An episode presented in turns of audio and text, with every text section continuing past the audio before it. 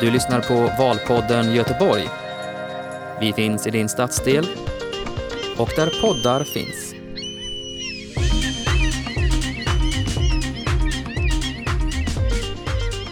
Vi är i Torslanda med Valpodden Göteborg ännu en gång. Vi var här förra veckan och nu är vi tillbaka. Och eh, vi ska ha ett samtal här med Jörgen Fågelklo från Sverigedemokraterna och vid min sida sitter Roden Bergenstein. Tjena Roden! Hallå där! Eh, ja, vi kickar igång direkt här som Ja, det vi var inne vi. på här. Vi är i några Vi- minuter senare redan idag här. Ja, det var lite strul med din buss, Jörgen. Välkommen! Ja, ja, ja, tack så hemskt mycket. Jättekul att vara här och ber så hemskt mycket om att jag är lite sen. Men det är som jag, jag åker kollektivtrafik varje dag eh, och har, brukar inte åka hit ut. Så att jag tittade på busstabellen och den skulle gå jättebra. Sen när jag kom till Nils Erikssonsplatsen så hoppade jag på fel buss. Men det stod Amhult på den, men den tog betydligt längre tid än den jag skulle ta. Det var den här lokalbussen med då, som stannade lite här och var. Ja, eh, jag ska inte gå in på detaljer, men, men den tog längre tid än vad den skulle göra i alla fall. Ja, ja, men nu är du här. Nu är jag här, precis. Och nu sätter igång. Ja. Hör du, du är gruppledare för Sverigedemokraterna ja. i, i Göteborgs kommunfullmäktige. Och det har Mm. varit drygt en mandatperiod. Gruppledare har jag varit i sedan 2018, ja. Ja. Eh, varit med i fullmäktigegruppen sedan eh, 2014. Ja. Och oppositionsråd. Ja. Och så, ja, och så fullmäktige sedan 2014. Ja. Hur känns det? Eh, det har varit en... Eh, eh, det- känns jätteroligt. Nu är det valtider, nu är det, nu är det extremt roligt. Det här är det roligaste som finns för en politiker. Att vara ute och träffa väljare, möta väljare, lyssna på göteborgarna. Deras problematik, vad de tycker är mindre bra och vad som de tycker det funkar. Så just nu är det jätteroligt. Och det har varit en intressant åttaårsperiod där vi har i, inte har haft något som helst inflytande parlamentariskt direkt. Vi har, in- vi har ju inte ingått i något block eller något valtekniskt samarbete med någon. Men ändå väldigt lyckat drivit en oppositionspolitik som man måste göra som ett litet oppositionsparti. Att driva våra frågor och få de andra partierna att faktiskt lyssna på oss. För många av de frågorna vi har drivit har man idag övriga partier faktiskt anammat. Du, vi har ju det här valmanifestet som Ja. vi ska utgå ifrån. Och vad är det ni kallar det? För ett tryggt och bra Göteborg. Ja, eh, vi har ju under åtta års tid eh, kallat vår budget för ett tryggt Göteborg. Eh, varje, varje budget har vi kallat det. Eh, övriga partier har kallat sina budgetar lite olika saker. Förutom i år, då har övriga partier, jag ska inte säga alla, men många partier kallar sin budget också för ett tryggt Göteborg. Eh, och det- det visar ju återigen någon gång att vi ser saker långt innan övriga partier gör det. Jag anser att tryggheten är den absolut största och viktigaste frågan för, för många göteborgare. Mm. Och jag får citera då inledningen på det här. Så står det Göteborg, vår plats på jorden ska vara en välkomnande och öppen stad. En stad som attraherar de bästa av studenterna, som vill stanna kvar, starta företag och anställa fler. Familjer med drömmar som besannas, entreprenörer, välfärdsarbetarna och plåtslagarna. De som på ålderns höst väljer att bo kvar eller som till och med flyttar hit. Alla ska vara mer än välkomna. Är man villig att göra rätt för sig ska Göteborg vara den bästa av städer oavsett bakgrund. Slutcitat. Alltså det här låter ju som en eh, raggningsreplik på en eh, mässa eller någonting, va? Eller? Ja, nej, men ja, det, det, det speglar ju väldigt väl vår politik någonstans. Eh, och vi måste vara ganska extremt tydliga, tycker jag, med var vi står. Göteborg och Sverige. Eh, nu är jag ju lokalpolitiker, eh, så jag ska, ska egentligen bara prata om Göteborg. Men vi säger ju det att till vår plats på jorden, Sverige eller Göteborg, så är man välkommen. Men man ska också eh, anpassa sig och sköta sig, dra sitt strå till stacken, helt enkelt göra sin plikt och sen kräva sin rätt. Och gör man det, då är man välkommen hit. Mm. Om man får fortsätta det här lilla citatet då. Så skriver ni, men låt oss vara tydliga. I Göteborg ska man anpassa sig, försörja sig och bli en del av samhället. Annars kan man bo någon annanstans. I vårt Göteborg äh, gifter man sig av kärlek, inte efter klanens heder. Slut på citat. Och här Ja. blir det lite, ja det är en annan retorik. Ja, nej, men det är, ju, det är ju det vi menar någonstans. Att Hårda gör- ord. Ja, eh, och, eller rättare sagt så här, tydlig. Tydliga. Jag eh, tror ju att det är det som har varit problemet med, med vår migrationspolitik eh, främst i, i Sverige. Att vi inte har eh, satt upp regler och krav helt enkelt. Det har varit en kravlös migration eh, som har satt folk i utanförskap. Och, och eh, eh vi säger ju att Sverige och Göteborg ska vara tydliga vad som gäller här. Och sköter man dem, ställer man upp på de här kraven som vi ställer så är man välkommen. Så man ska mota Olle i grind med lite Ja. mm, sanningsord eller vad kallar ni det? Ja, nej, men jag, vi försöker ju vara tydliga eh, och tala om vad vi faktiskt tycker istället för att politiker är så oerhört rädda för att, för att eh, inte vara korrekta. Liksom. Jag tycker att man ska vara rätt istället. Mm. Men hur vill ni att Göteborgs stad ska göra då för att och, och liksom skilja agnarna från vetet? Nej, men, det- mycket, av, mycket av den här Alltså, kriminalpolitik och, och migrationspolitik är ju, ingen, är ju ingen kommunal fråga. Eh, men kommunen kan ju hjälpa till med de saker vi kan. Jag tycker ju till, vi har en skola i förfall, vi har gängkriminella, vi har unga 15-åringar som åker till Malmö och, och skjuter hej vilt på en galleria. Eh, jag, och jag tror ju att man måste kunna Alltså, det finns ett föräldraransvar som vi måste gå in och, och prata om väldigt mycket. Jag tror att man måste kunna knyta bidrag till, till också motprestation. Att, att har du inte gått på dina kvartssamtal med dina barn, ja, men då får du inte de här bidragen. Punkt slut. Eh, jag tror att vi måste vara mycket, mycket mer tydliga med sådana saker. Sen ska ju stat och kommun naturligtvis gå in och hjälpa människor när man fallerar, när man faller igenom alla skyddsnät så att säga. Eh, Där ska ju kommunen självklart gå in och hjälpa till. Mm. Socialdemokraterna driver det här att man ska vara, fortsatt vara, eh, inte följa den här EBO-lagen, att man ska kunna flytta in, eller de, de som vill flytta in ska inte kunna själva bestämma var de vill bo. Mm. Är Ja, det viktigt? Ja, men det, det har ju vi, den har ju frågan har vi drivit väldigt, väldigt länge. Eh, både på riksnivå eh, och även här i Göteborg. Eh, jag tror ju att jag förstår att människor flyttar till, till ställen där man kanske har andra landsmän, där man känner igen sin kultur, man pratar samma språket. Men det gynnar ju inte Sverige att vi sätter människor i olika... Utan vi måste ju sätta dem där det finns jobb och där det finns bostad. Punkt. Där, där man kan bli en del av, av- det svenska så att säga. Man kanske inte behöver vara närmsta granne helt enkelt. Nej. Alltså det, vi, vi, kan inte, vi kan inte fylla på fler människor som hamnar i ett utanförskap när vi har eh, ja, nu måste vi ha ett helt nu måste vi ha ett stopp för, för eh, asyl och flyktinginvandring. Punkt, säger jag ju. Eh, men man har ju hanterat den här frågan fel under många, många, många år. Men kommunalpolitiskt då, Mm, ja. ni, ni skriver i det här dokumentet, vi ska krossa den organiserade brottsligheten och bekämpa de ter- territoriella nätverken. Ja, Den, de enda som ska känna sig otrygga här är de kriminella. Och de andra, eh, de som vill andra illa. det låter ju fint. Ja, det låter ja, ju det. det. låter jättefint. Det är Eh, inte så lätt kanske. Nej, eh, så så här. Den som har en quick fix på, på de ofantliga problemen, jag säger inte utmaningar för det är problem, eh, vi har i Göteborg och Sverige. Eh, det, finns ingen quick fix. Det här kommer ta många, många, många år. Eh, men, men det finns ju två saker som man måste göra. Och här är vi också politiker ofta ganska överens om vad vi ska göra.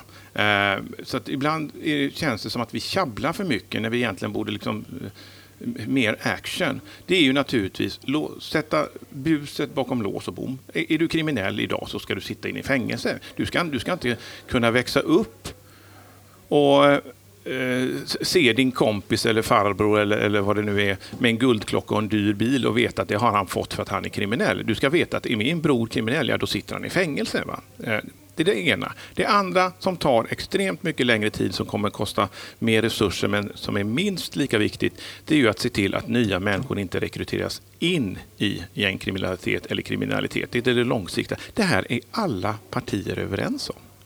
Ändå så ska vi tjabbla. Vi tjabblar väl om huret, inte Det är färdvägen. Ja. Eh, och då, där säger vi att vi måste bli betydligt hårdare, eh, mer representativ eh, och, och göra allt det kommunen kan naturligtvis för att dels de kriminella ska bort och dels nyrekryteringen inte ska ske. Det ska inte finnas någon som rekryterar någon ens. Där måste vi skärpa lagstiftningen. Det är ingen kommunal fråga, men vi måste skärpa lagstiftningen för de som rekryterar in unga. Sen är det Alltså vi är ju i den situationen i Göteborg att nu pratar vi om 15-åring som är i Malmö. Men det är ju nere i 8-årsåldern och jag förstår också att en 8-åring vet ju inte vad den, vad den ger sig in i naturligtvis. Eh, har ju inte, är inte, är inte medveten om det. Men, det. men det börjar med att en 8-åring fryser ute på, på en höst och får en varm jacka av, av någon i gänget och sen ja, då är den fast i det här. För sen kommer det här att jo, men du fick en jacka av mig, kan du springa ner och hämta det här paketet? Eller, ja visst gör det. Och så, så eskalerar det och så är man inne i det. Mm. Du får titta vidare mm. i dokumentet. SD Göteborg gör skillnad på rubriken. Och sen står det övriga partiers politik är nämligen prövad, praktiserad och misslyckad. Mm. På vilka områden är den eh, förda politiken misslyckad? Främst? Ja, ja, nej, men det är ju bara att titta på att vi har ett antal särskilt utsatta områden. Det har inte mitt parti skapat. Nej, ni har inte varit med och bestämt? Nej, vi har nej. Inte, nej precis. Va? Eh, eh, de sossepriser vi ser idag på diesel och, och energipriser, det har inte vi varit med och styrt. De övriga partier har under ett antal decennier gjort Sverige och Göteborg till en sämre plats helt enkelt. Eh, och man har prövat deras politik, den, man har praktiserat den och den är misslyckad. Eh, det är ju ingen som kan säga att man har lyckats. Visst, i vissa sakfrågor har man lyckats, men, men generellt så, så tror jag att eh, göteborgarna upplever en mer otrygg stad idag än för bara tio år sedan. Mm, det låter ju lite dystopiskt. Ja, men jag är ju så här. Jag är obotlig optimist brukar jag säga. Så du är Batman här? Och så ja, nej, men jag, när det är som mörkast brukar jag tänka så här att eh, vi hade digerdöden i, i Sverige på 1300-talet. 70 procent av svenska befolkningen dog. Eh, men de som inte dog, de skaffade barn och överlevde och byggde upp ett väldigt bra Sverige. Och jag ser väl oss Sverigedemokrater som de här 30 procenten som kommer fixa detta. Och eh, om några hundra år så kommer de, eh, vi stå i historieboken som, som de som stod upp och räddade Sverige. Mm. Du sa ju tidigare att, att ni har ju pratat om det här eh, ganska tydligt då under er tid i, mm. i eh, kommunfullmäktige. Eh, ni vågade tala tar, klarspråk säger mm. ni. Vad, vad fanns det för tabuer då? Nej, men så här, jag, jag, tog upp det sist, jag tror det var uh, näst sista fullmäktige.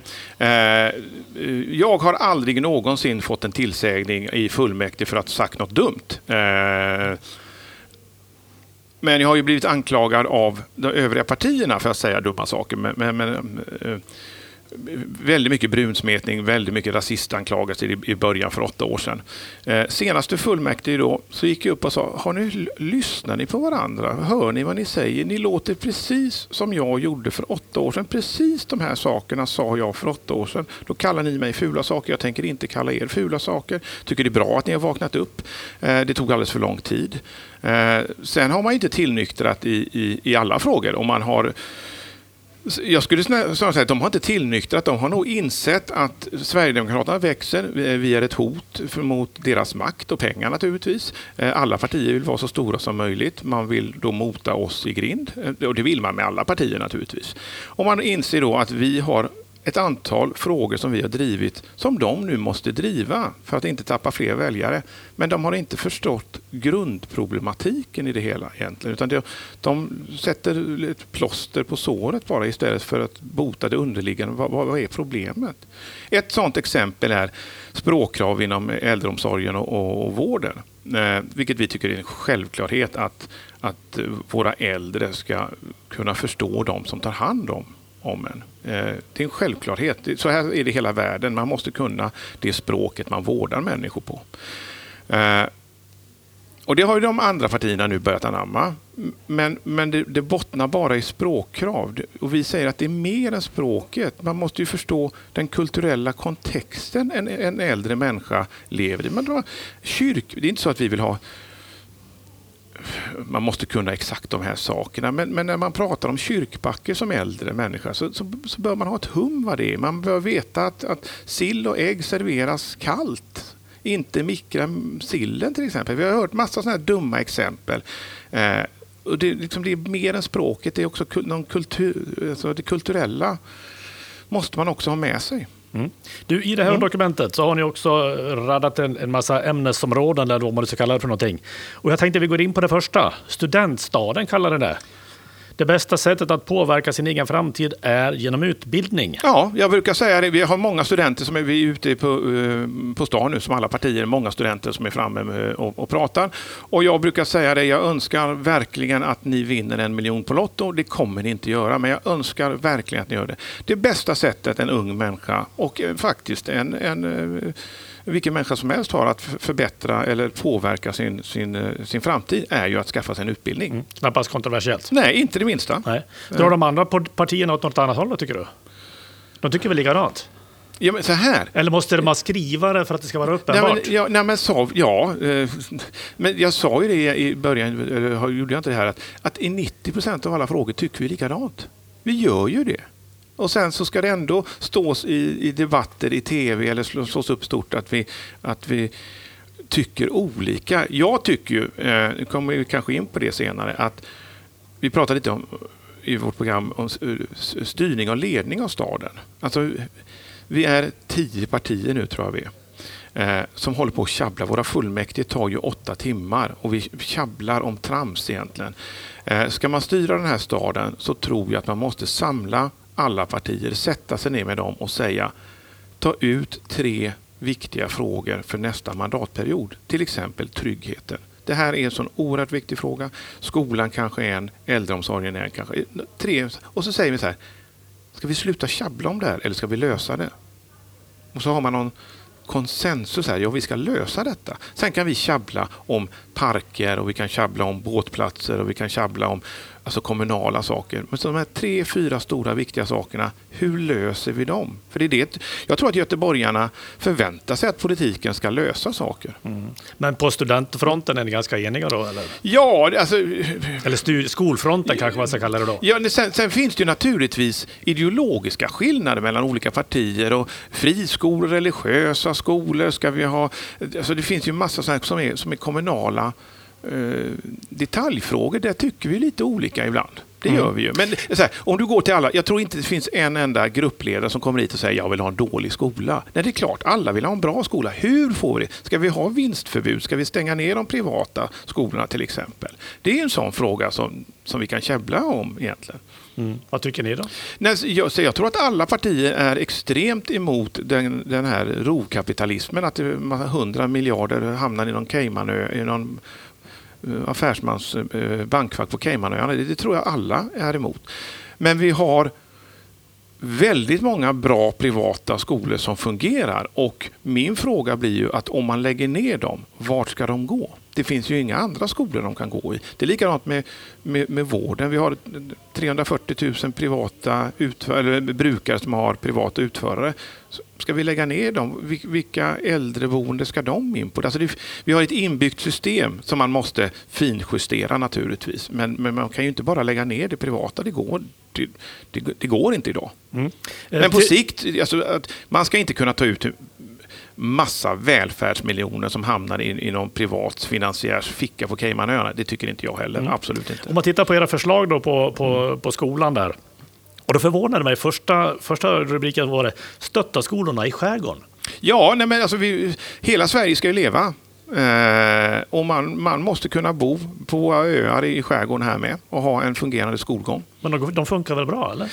Nej, vi har ju, nej, inte riktigt. De, har ju, de är inte nöjda med, med, med hur skolorna fungerar där. Eh, vi, vi har ju ett sånt här öråd där det kommer upp mycket skolfrågor. Hur skolorna, eh, med resurser och sådana saker, lärare som, som eh, men vi måste stötta dem så att de finns kvar. Även ja. om de fungerar idag så måste de fungera om tio år eller om fyra år. Sen står det också anställ mer kringpersonal till skolorna och låt lärare vara just lärare. Och då undrar jag, vad kan det vara för personal som ska anställas? Det, det, det kan ju vara allt. Allt från klassvakter till administratörer. Eh, lo, alltså, våra lärare i skolan ska ju lära ut kunskap. Det är ju det läraren ska göra. De kanske inte ska sitta flera timmar med olika administrativa saker. Vi har ju, eh, eh, det finns ju kuratorer, eh, skolsystrar, klassvakter, massa sådana här saker som man kan anställa som, som avlastar läraren för att just vara lärare. Idag jag tror vi lägger för mycket på skolan ibland. Att säga ja, men det låt skolan fixa det. De får ta över mycket föräldraroller och sådana saker. Och så, skolan ska lära ut kunskap. Det är det vi ska tillbaka till kunskapsskolan. Sen måste vi ha en massa kringpersonal som hjälper elever som har annan problematik. Men det är kunskap just som lärarna ska lära ut och rektorer ska vara rektorer. Mm. Sen vill ni också att det ska vara fler studentbostäder? Ja, det måste vi göra. Eh, det måste vi bygga. Eh, vi är ju en studentstad idag, skulle jag vilja säga.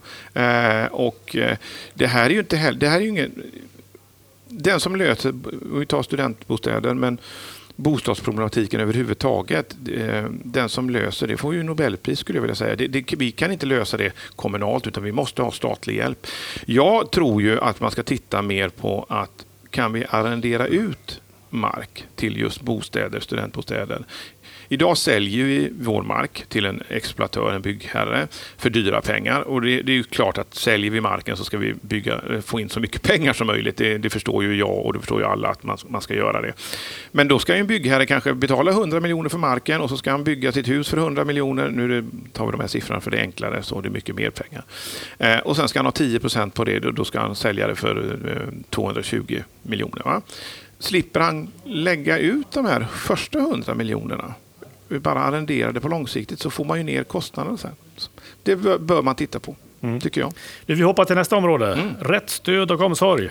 Målet med Sverigedemokraternas politik är att ytterligare stärka kvaliteten i välfärden för de som har rätt till den. Mm. Stöd och omsorg ska präglas av självbestämmande, stor valfrihet samt ett värdigt och respektfullt bemötande. Ja, ja det skulle vad, vad, vad, vad är det man ska få välja tycker du? Ja. Nej, men det, det, här är ju eh, om man ska ha privata utförare naturligtvis. Och där är vi för valfriheten naturligtvis. Men, men eh, kommunen måste också sätta upp väldigt starka eh, regler och krav vad som gäller. Eh, sen, är det inte det idag? Jo, jo, ja, vi har en väldig administrativ, eh, administration som, som, som tittar på det här. Jag eh, upplever att det är det idag. Eh, vi ska ju utvärdera eh, LOV eh, i, i hemtjänsten här nu igen. Det har vi ju sagt, vi måste ha en utvärdering innan vi går vidare. Eh, vad som har fungerat bra och vad som har fungerat dåligt. Men jag tror ju på konkurrens. Jag tror ju inte kommunen är bäst på att lösa allt. Jag, tror att man som brukare ska kunna få välja bort saker och välja det här passar mig.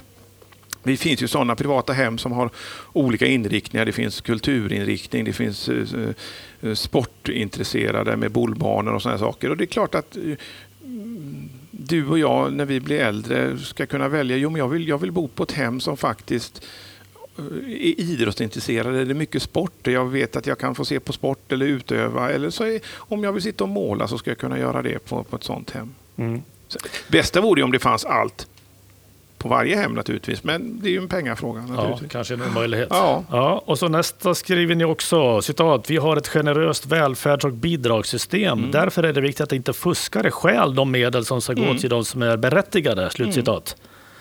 Det här jobbas det väl ganska på bred front med nu? Va? Ja, men vi, har, men vi har ju eh, läst, eh, nu har jag inte i huvudet vilken rapport det är som pratar om att det är 30 procent eh, i assistansfusk som försvinner i fusk. Jag tycker att vi har ett, det svenska samhället är bra, alltså att vi har en gemensam välfärd där vi gemensamt betalar skatt som sen går till eh, människor som, som av en eller annan anledning inte kan arbeta. Och man, har blivit, man kan ha en funktionsvariation eller man kan ha blivit sjuk. Eller man kan, så här. Då ska vi ta hand om det. Det är, det är jättebra att vi har ett sånt samhälle. Eh, motsatsen vore ju sköt själv och skit i andra. Jag tycker det vore ett dåligt samhälle. Men är det assistansbolagen som ska skrotas då, så blir det nej, men kommunal vi, angelägenhet? Vi, vi, nej, men vi måste ha mer koll på... Det finns ju något som heter brukarimport, att människor plockar hit folk från andra länder eh, och dels fuskar, att de kanske inte alls behöver det här, eller så tar man hit dem bara för att man tjänar pengar på dem. Eh, och, och det, det, systemet kan vi inte ha, för det urholkar ju eh, eh mängden assistans eller hjälp de personerna som verkligen behöver det ska få. För de ska få detta. Jag tycker att det är en grundbult i, i eh, den svenska välfärden att människor som inte kan jobba av en eller annan anledning men vill, men alltså kan inte. De måste få den hjälp de, de har rätt till. Mm. Ni vill ha tydligare riktlinjer för ja. försörjningsstöd? Ja. ökar insatser för att nå egenförsörjning? Ja, alltså det, det, det, här är jätteviktigt att, att människor som kan jobba går och jobba. Eh, jag tror att vi är på den nivån idag i Göteborg och Sverige att vi måste lära vuxna människor att det finaste du kan göra för dina barn det är att gå upp på morgonen, gå till ett arbete och via hedligt arbete sätta mat på bordet till dina barn. Det är det finaste du kan lära dina barn. Och jag tror tyvärr att vi är på den nivån i, att vi måste börja prata om det. Mm. Sen skriver också... Och, det... och, där, där, handlar det också om att, att, att uh, skillnaden mellan att gå på bidrag och, och gå till egenförsörjning, den måste ju differentieras mycket mer. Det måste, det, må, det måste märkas, det måste bli en skillnad att faktiskt löna sig att gå och arbeta. En morot helt enkelt. Ja. ja. Du skriver också, och det fick mig att, att börja googla lite grann, tillämpa boförsörjningsmodellen bostad först där tydliga mm. motkrav ska mm. ingå. Förklara då för de som lyssnar nu, vad är bostad först? Ja, men det, det, det är att hemlösa ska få en bostad först. Det är då man rotar sig och man kan få ordning på sitt liv och sådana saker. Men då har man ju också ställt upp krav. Att du ska komma på de här mötena. Du kan inte bara förvänta dig att du får en bostad, utan man ställer motkrav till den här personen som är med i Bostads först. Eh, kommer du inte på de här samtalen, kommer du inte på de här mötena, kommer, nej, men då blir det ingenting. Eh, och det är det här, jag gillar ju den modellen att, att vi börjar ställa krav på människor. Inte bara här, här, här får du, här får du, här får du, här får du. Utan du får den, precis den hjälpen du behöver. Men vi kräver också en, en motprestation av dig. Att du ställer upp på de här kraven som gäller för, de här, för den här hjälpen. Eh, och jag tror att det stärker människor också. Jag tror att kravlösheten är, är, har varit ett stort problem. Eh, barn hatar ju regler. Men, men, men de växer också upp. När, när man har ställt krav på dem så blir de starka, bra individer. När de förstår vad reglerna Nej, innebär. Precis, ja. Mm. Sen vill ni också att det ska vara frivillig återvandring. Ja. Och att det måste bli ett viktigt steg för socialnämnderna i Göteborg. Ja. Eh, vi hade, ju, vi hade ju återvandring här i Göteborg fram till 2009. Eh, och det här är inget konstigt att prata om.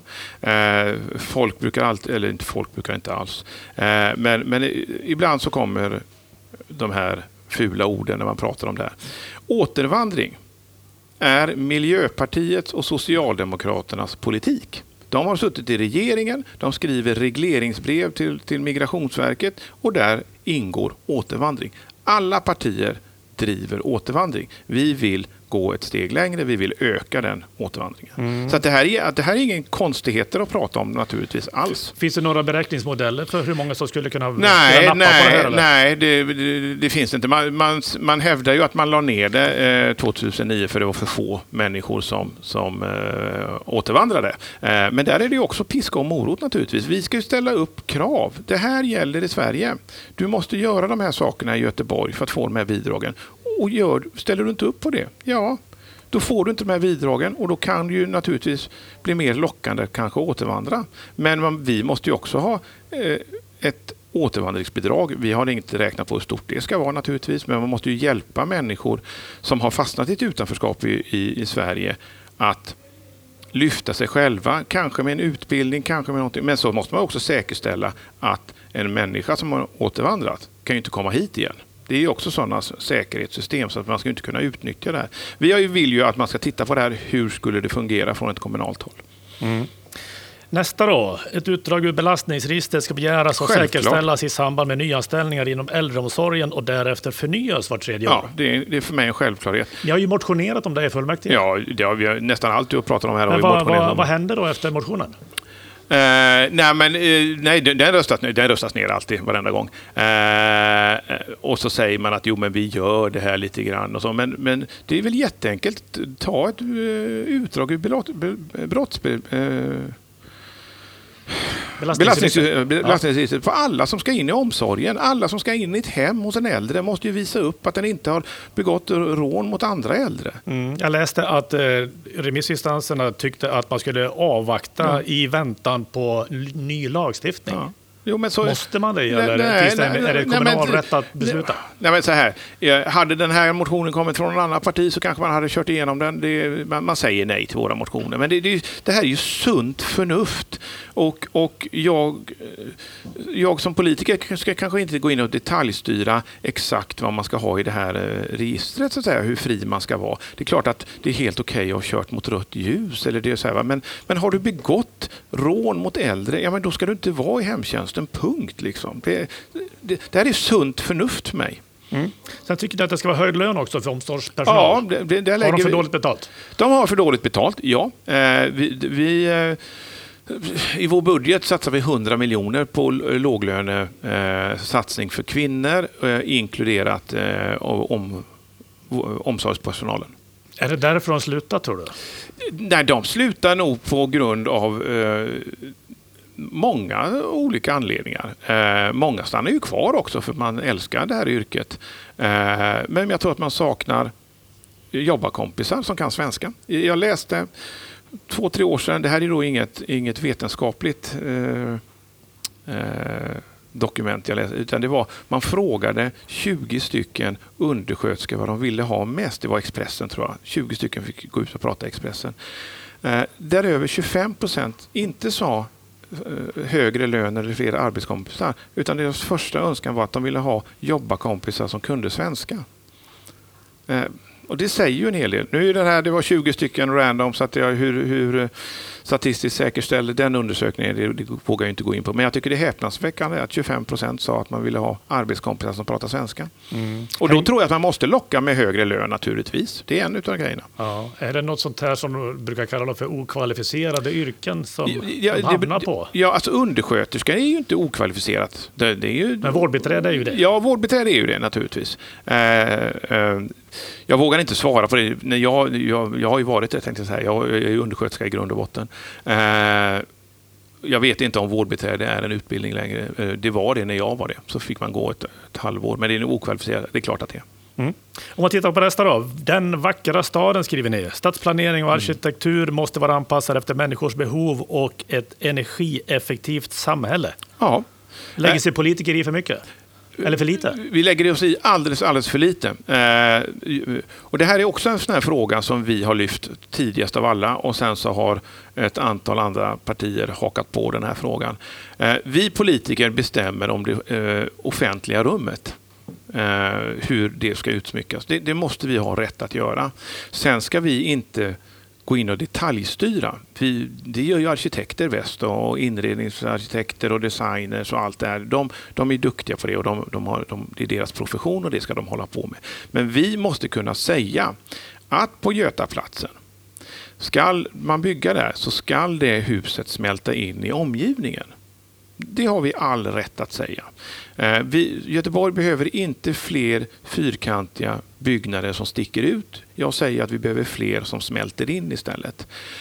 Psykisk ohälsa brer ut sig i, i, i Sverige och Göteborg.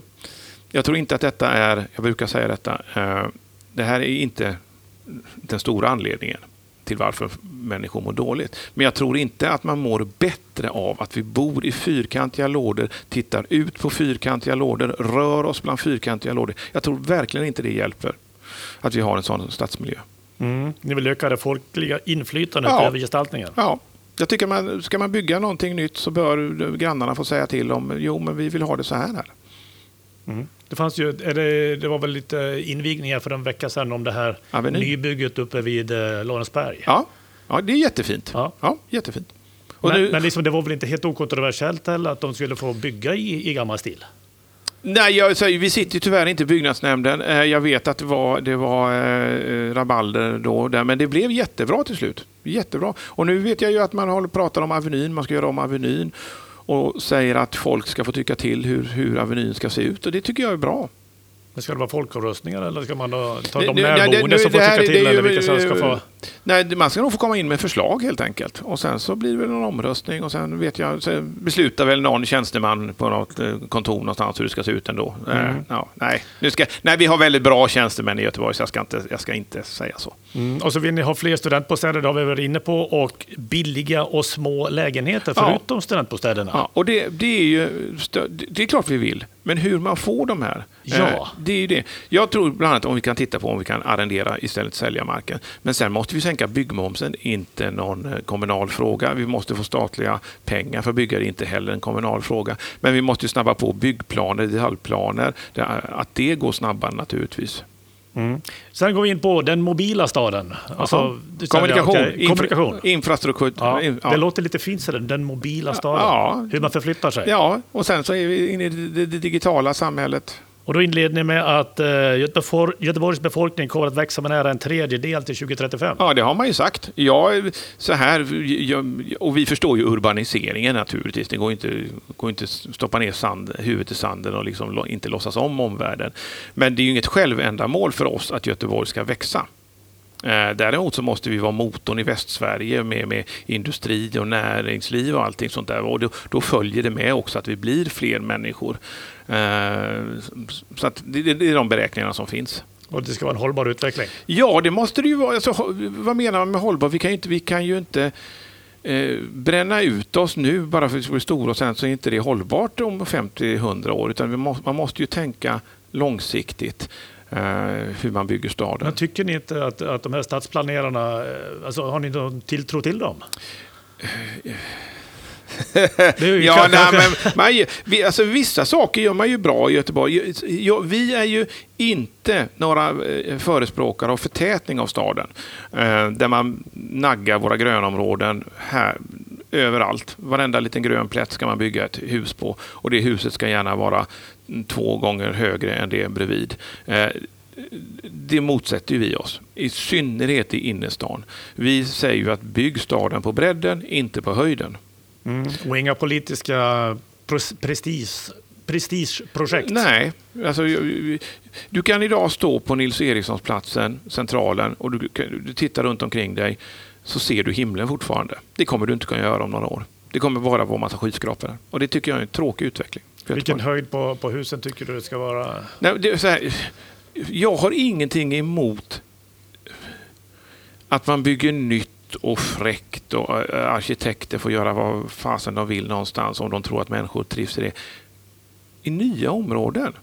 Men inne i Lorensberg, bygg som det ser ut i Lorensberg. I Stenstaden, bygg som det ser ut i Stenstaden. Vasastaden ska vara Vasastaden, tycker jag och mitt parti. Mm. Och så vill du ha mer grönt sa du, och Ja. stadspark kring station Haga. Ja, alltså vi är det enda partiet som helt strukit station Haga, alltså Västlänks Ni vill inte ha den med alls? Nej, nej. I, det, I översiktsplanen har vi helt tagit bort den och sagt att här ska vara en stadspark istället med gröna ekodukter in och så att vi får en, en grön fint område där. Nu har man ju börjat bygga eh, Hagastationen, men jag tänker att eh, vi har ett annat världsläge. Vi pratar om att det behövs skyddsrum. Eh, vi behöver förråd. Man kan använda de här tunnlarna till något annat. Man kanske kan ha underjordisk parkering. Stoppa station Haga har jag sagt nu i väldigt länge. Mm. Och så vill ni ha spårvägsförbindelse mellan Masthugget och Lindholmen. Ja, ja. Över älven eller vadå? Nej, men det, det, det, man har ju planerat att man ska bygga en, en, en förbindelse där. Eh, Och vi vill att man prioriterar den så den kommer igång. Eh, Jag tror att det blir en... eh, Usch, jag- det, här vet du, det här är inte riktigt mitt, mitt, mitt bord. Man pratar om en... Nu vågar jag inte säga om det är tunnel eller bro. Okay. Men det är, jo, det är en bro. Men linbanan är ju nedlagd. Ja, linbanan är nere och där var vi väldigt snabba på att säga att linbanan... Är, det här är så symptomatiskt hur, hur Göteborgs politik har fungerat. Vet du hur, vet du hur linbaneprojektet kom till? Eh, nej, det borde jag ju veta, men, Ja, jag, nej, du, men- får, du får berätta. Ja, nej, men det var ett medborgarförslag att man skulle ha en linbana över älven eh, på vårt 400-årsjubileum för att knyta an 300-årsjubileet för då fanns det en linbana eh, uppe från eh, ovanför Götaplatsen ner till Liseberg. Så tyckte man att det kan vara kul att bygga en linbana och liksom ha den historiska kopplingen. Det tyckte jag också var ganska... Liksom, det var en rolig grej. Eh, turistattraktion och så här som vi kan ha. Men då hamnade det på någon tjänstemans bord och så, så var det någon som sa linbana, ja men det kan vi nog bygga kollektivtrafik ut. Och så byggde man en lång stor kollektivtrafik av det här lilla förslaget. Och det, liksom, vi politiker har inte haft något att säga till om det. Nej, men nej, bara nej sa vi. Va? Eh, det skulle bli ganska dyrt också. Ja, väldigt dyrt och väldigt osäkert och man hade inte löst det tek tekniska bit. Och så här, jag har väl inget, jag har inget emot linbana egentligen, men jag brukar tänka så här. Vilka andra storstäder i världen har löst sitt kollektivtrafikproblem med linbana? Det finns inte någon som har gjort det. Är vi så smarta i Göteborg att vi har löst problemet med kollektivtrafik? Jag tror inte det. Jag tror inte det. Mm.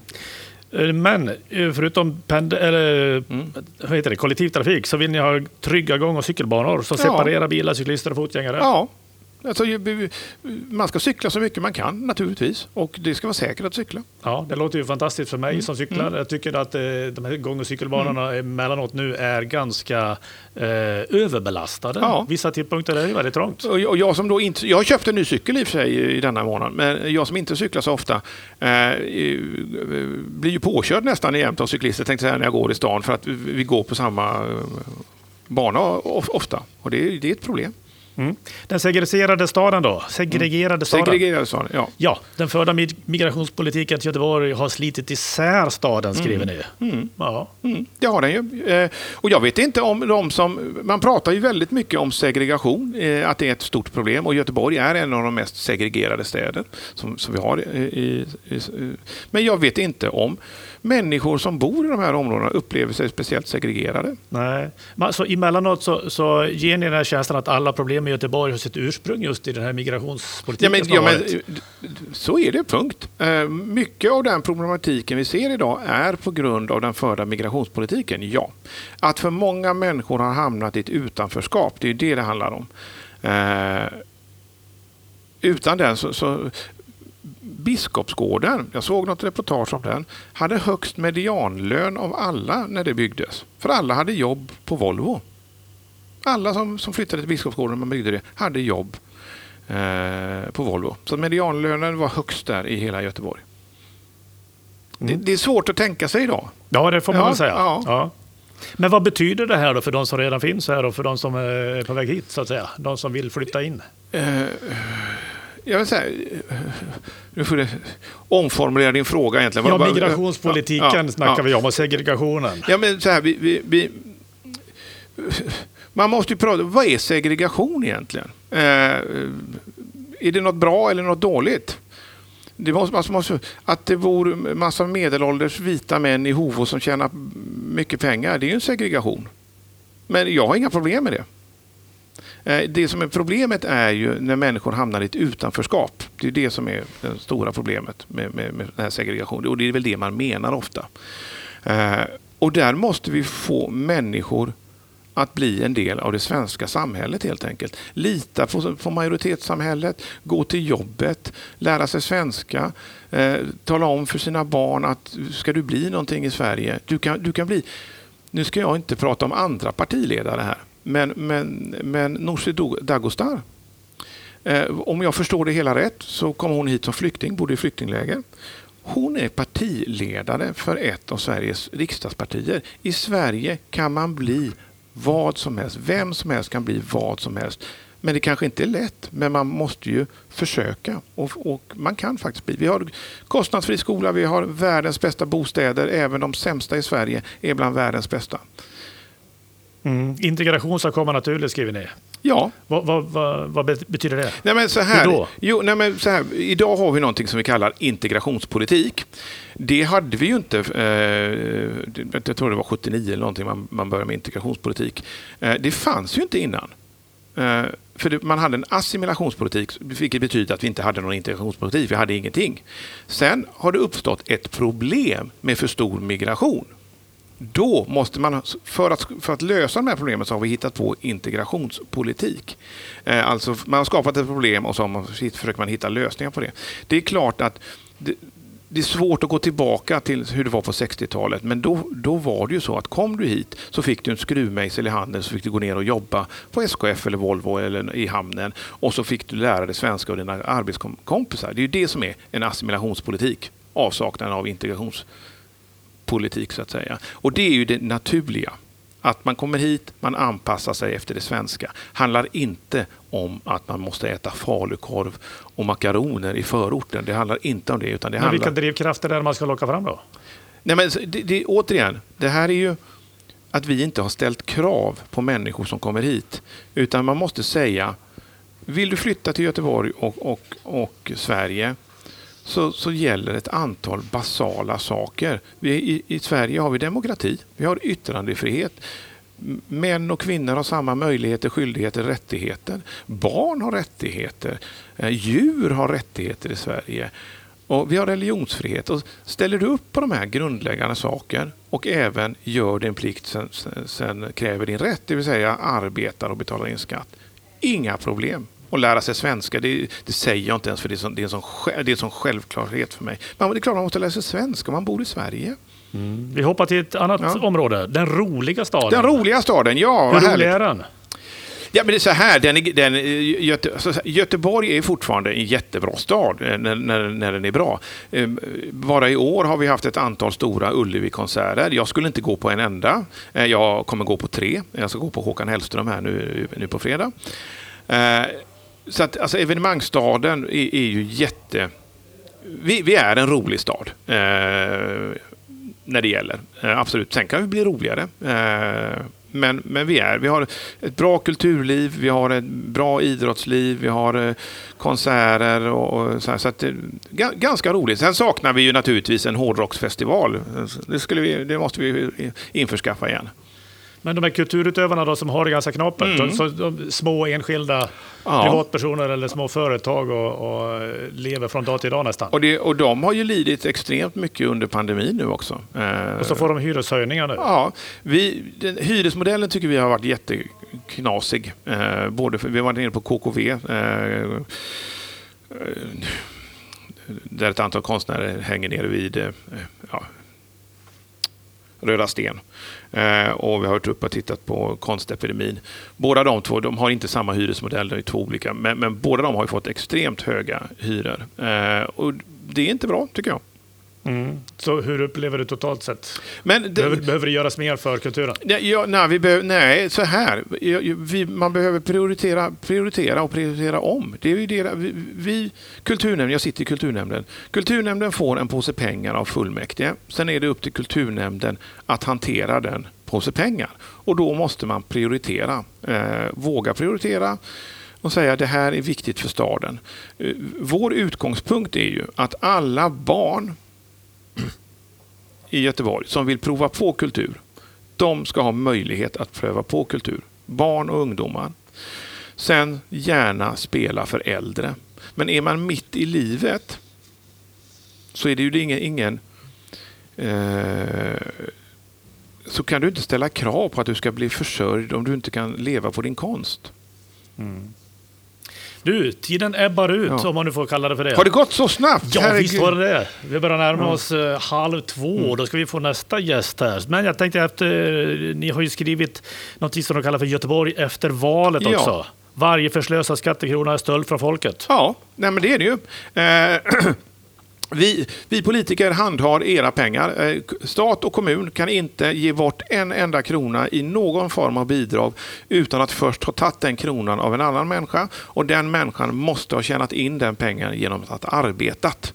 Eh, och därför kan vi inte vi slösa bort de här pengarna. Mm. Det är jätteviktigt. Och så har ni lite förslag också. Trygghetsarbetet ska genomsyra alla nämnder och bolag. Ja, Gör de inte det? Nej. Eller, här, vi vill ju skifta fokus. Det arbetet måste alltid vara med. Sen ska de kanske inte sitta och jobba med trygghet åtta timmar om dagarna. Men när man anlägger en park, när man gör något så måste trygghetsarbetet vara med i park och naturnämnden. I bostadsbolagen så måste trygghetsarbetet vara med hela tiden. Kulturnämnden, vi måste också jobba med trygghet. Hur är det med våra bibliotekarier? Hur är det när vi bygger en ny lokal? Hur är säkerhetstänket? Hur är trygghetstänket? I varje nämnd måste det finnas en punkt som handlar om trygghetsarbetet. Mm. Och så ska det vara nolltolerans mot så kallad tystnadskultur Ja. och motverka otillbörlig påverkan. De hör Ja. väl ihop? Ja, Blev ni överraskade över den här äh, rapportens resultat? ja att, att, att, att det var så utbrett, ja. Eh, jag, blir, jag, blir nästan, jag blir jättechockad över detta överhuvudtaget. Ja. Eh, och det är klart att vi kan inte ha... Och den här rapporten visar ju två saker.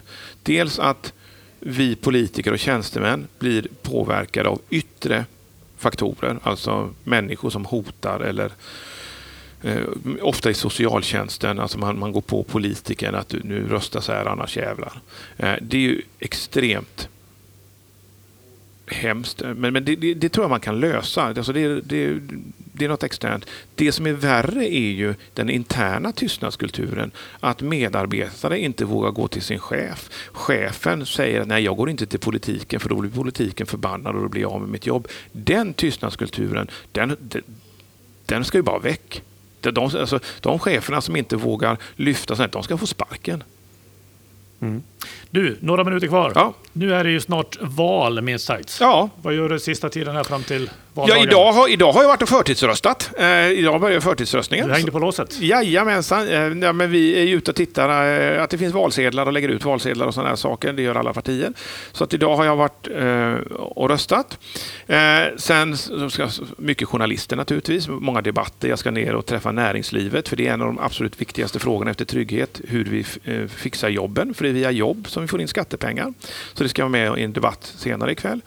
Sen valarbetar jag eh, eh, så, mycket jag kan nere i eh, Femmans torg. Har vi, alla partier har ju sina valstugor där. Det är ingenting vi får välja själv utan det är kommunen Göteborgs stad som har sagt att det är där ni ska stå.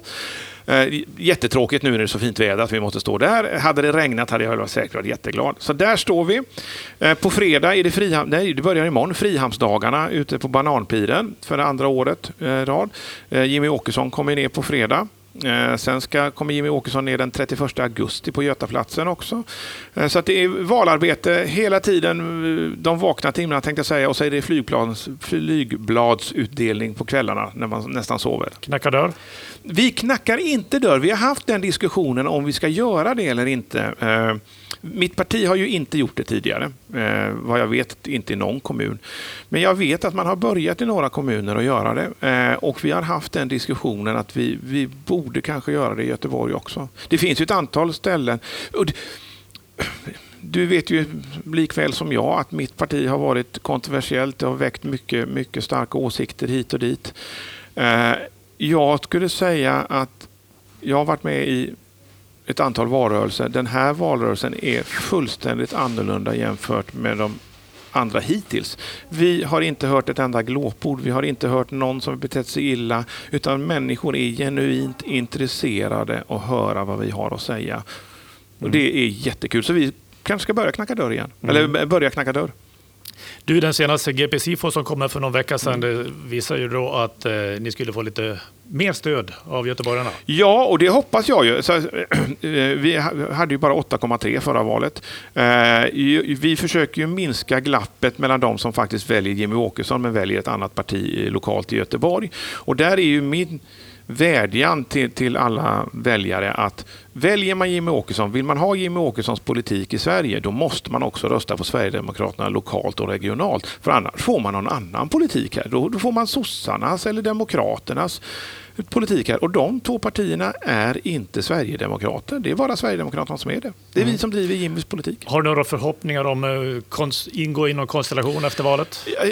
Det är ju valresultatet som, som är avgörande. Eh, och som det ser ut nu så är det ju extremt jämnt. Jag, jag tror så här att om de rödgröna partierna får över 50 procent, då kommer de hitta hem till varandra igen.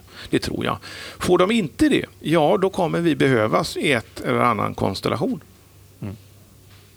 Du får eh, önska dig lycka till med valrörelsen. Tack så Så hemskt får vi mycket. se efter valet vad, vad, vad det blir. Ja, det, det, det, jag, tror, jag tror på ett fantastiskt valresultat. Om, om bara människor kommer ut till vallokalerna så kommer vi få ett fantastiskt mm. valresultat. Tack Jörgen Fågelklo för att du kom hit. Det var jättekul.